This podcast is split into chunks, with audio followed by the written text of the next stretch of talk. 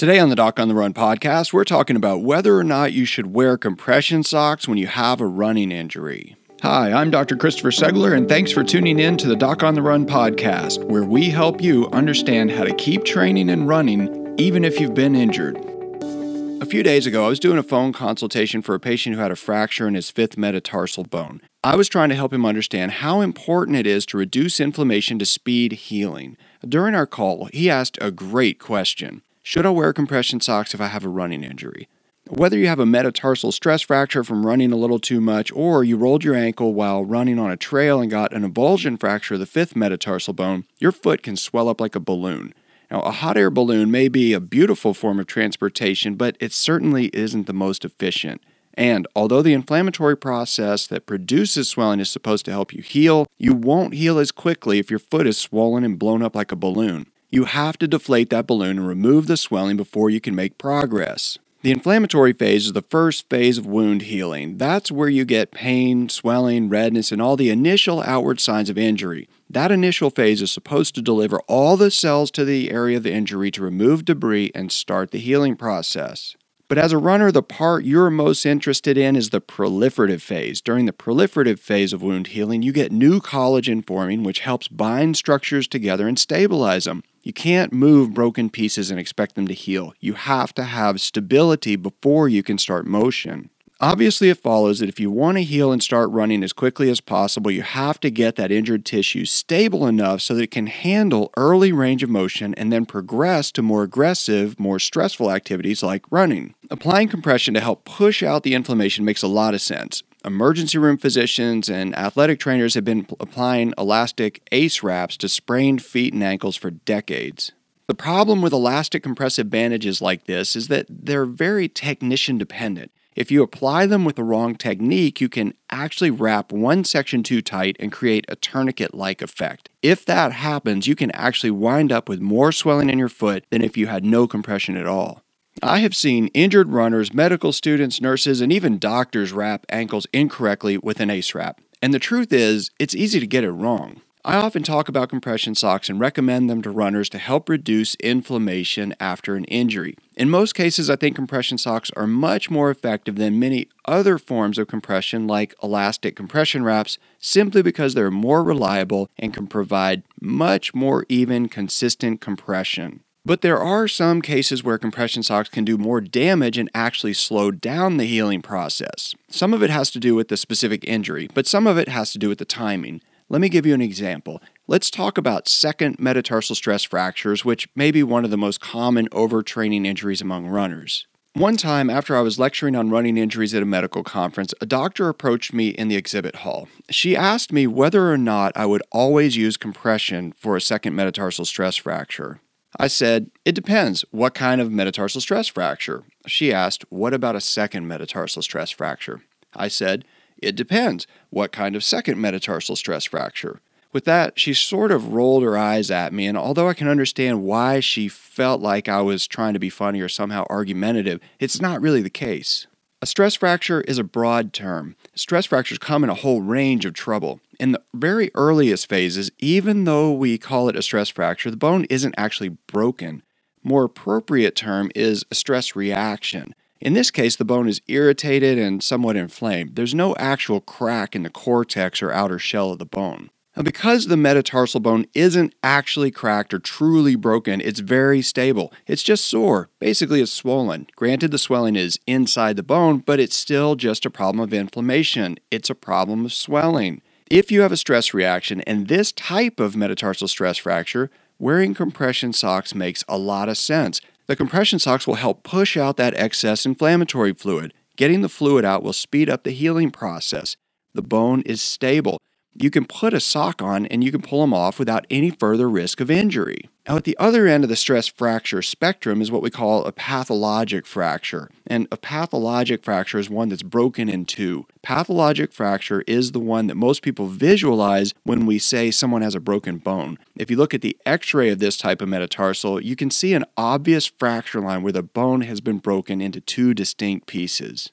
These types of metatarsal fractures are unstable. In fact, I saw a runner at home one day, and when I was looking at his foot and I pressed on the head of the metatarsal, I could actually feel it move. He, of course, winced in pain as he felt the grinding sensation of raw, jagged pieces of a broken bone moving in his foot. If you just touch it, it can move, and that hurts. Now, compression socks because they squeeze or they're very, very tight. Now, it actually takes a lot of effort and even special technique to get the socks onto your foot, over your heel, and up over your ankle and leg.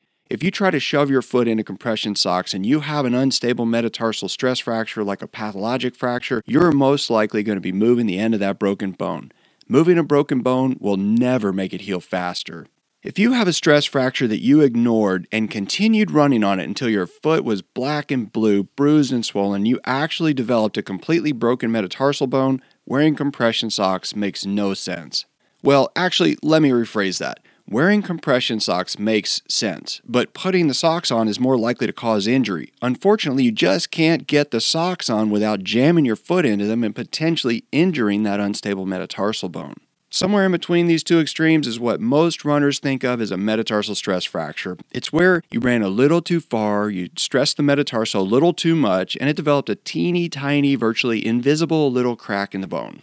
Although there is actually a crack in the bone, it takes a lot of force to actually bend the metatarsal bone enough to cause pain. So it takes a lot of force to actually bend the bone enough to make that little crack any bigger. If you have a true stress fracture, wearing compression socks probably makes sense. The compression will help push out that excess inflammatory fluid. Getting the fluid out will speed up the healing process. If the bone is stable, you can put the socks on and you can pull them off without any real risk of injury. So, the obvious question is how do you tell if the metatarsal bone is stable enough to put on compression socks without making it worse? This is the Doc on the Run podcast. Don't go anywhere. We'll be right back. What's a virtual doctor visit? The idea of not running at all while waiting for my foot to heal was simply depressing. I really needed a second opinion from an expert, someone who specializes in helping runners. What you'll get from Dr. Segler, in my experience, is expert runner and medical care that's individualized for your needs. I left with actionable steps to recover from my injury. Dr. Segler is different, and I felt heard, didn't feel patronized, and I felt like he prioritized getting me back to running as soon as possible, as much as I did. I just couldn't see sitting around for six weeks knowing my hard earned fitness would vanish. I know Dr. Segler is an expert, and I wanted to see him in person. But frankly, I just couldn't afford the cost of a house call. I saved enough money to pay for my next marathon registration. You'll have an appointment with Dr. Segler, whether it's via Skype or on the phone. You can expect one, he's going to be on time. Two, he's going to be able to spend more time with you than the typical uh, visit in a doctor's office. And both of those are going to result in a more effective diagnosis and treatment plan for you. I'm a young woman in the Philippines and I hurt my ankle yesterday. I just wanted to say thank you and that it's such a relief to be able to find a website like yours and get some information when I'm in a place with uh, little to no medical care. So I just wanted to call and say thank you. You're awesome. Book a virtual doctor visit and get a second opinion online today. Welcome back to the Doc on the Run podcast. So, the obvious question is how do you tell if the metatarsal bone is stable enough to put on compression socks without making it worse? Well, my thought on this is pretty simple. If you can press on the metatarsal bone and it doesn't cause any pain, you can definitely apply compression socks without any significant risk of further injury. Now, if you barely press on the metatarsal bone and you have a lot of tenderness, then it just stands to reason that it's going to hurt when you shove your foot into a tight compression sock and you have to wiggle and writhe around to get the sock on over your foot. The first thing to think about is whether or not the stress fracture is a minor sort of early phase stress fracture or if it's really a significant stress fracture that means you have a truly broken bone in your foot. The second consideration is timing. Even if I were to tell you you shouldn't wear compression socks because you have one of these unstable types of metatarsal fractures, it's not going to be that way forever. After a couple of weeks of healing, you start getting some stability in the bone because you start getting little strands of collagen healing all around that fractured area it's usually somewhere around two or three weeks that people stop having discomfort when they push on the foot or they move it around. Although it may not actually be safe for you to walk on it or go for a run at that point, you could probably put on compression socks. And even though you aren't yet completely healed, if you look at your foot, you will notice that even two or three weeks after the injury, you're probably still having a lot of swelling. So, once you're well into the proliferative phase of wound healing and a metatarsal fracture becomes stable, it can be effective to use compression socks to help force that fluid out of your foot and keep your healing on the fast track. Now, you also have to keep in mind that even after you're back to running, the remodeling phase of healing goes on for months. Some medical textbooks tell us that it can go on for up to a year and a half. You still can get some swelling during the remodeling phase. So, even after you get back to running, I think it's a great idea to use compression socks to prevent the accumulation of inflammation that can freak you out and make you think the metatarsal stress fracture has returned.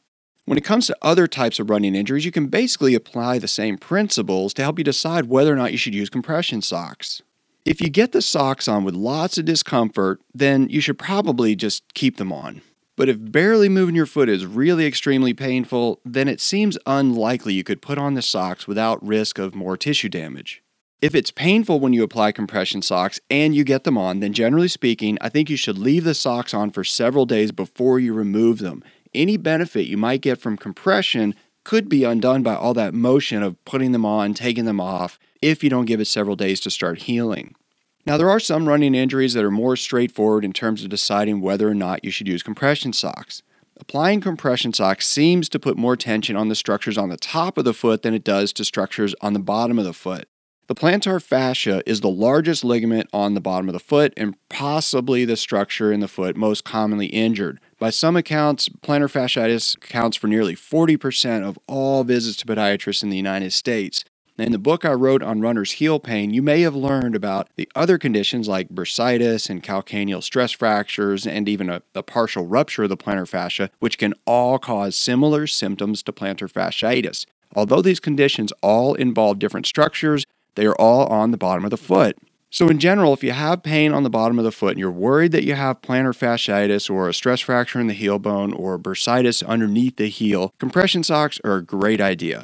Even if you have a partial rupture of the plantar fascia, there is very little risk of further tissue damage with any of these conditions when you're using compression socks. If you have swelling at the base of the second toe and you think you have a plantar plate sprain, compression socks can really help reduce that inflammation as well. If you have peroneal tendonitis or posterior tibial tendonitis, compression socks can be hugely helpful in reducing the inflammation. You just have to make sure they don't have a lot of tenderness when you're applying the socks. Again, if it's really tender when you're applying the socks, then you may be causing damage just with all that motion. In that case, if you've already put the socks on, then you should leave them on for several days before you remove them. Ankle sprains are another common injury affecting runners. An ankle sprain can really swell up, but the same sort of rules apply here. If you have a lot of tenderness when you're putting on the socks, you should leave them on for several days. Don't take them off and on over and over because you just might do more damage to the injured ligaments.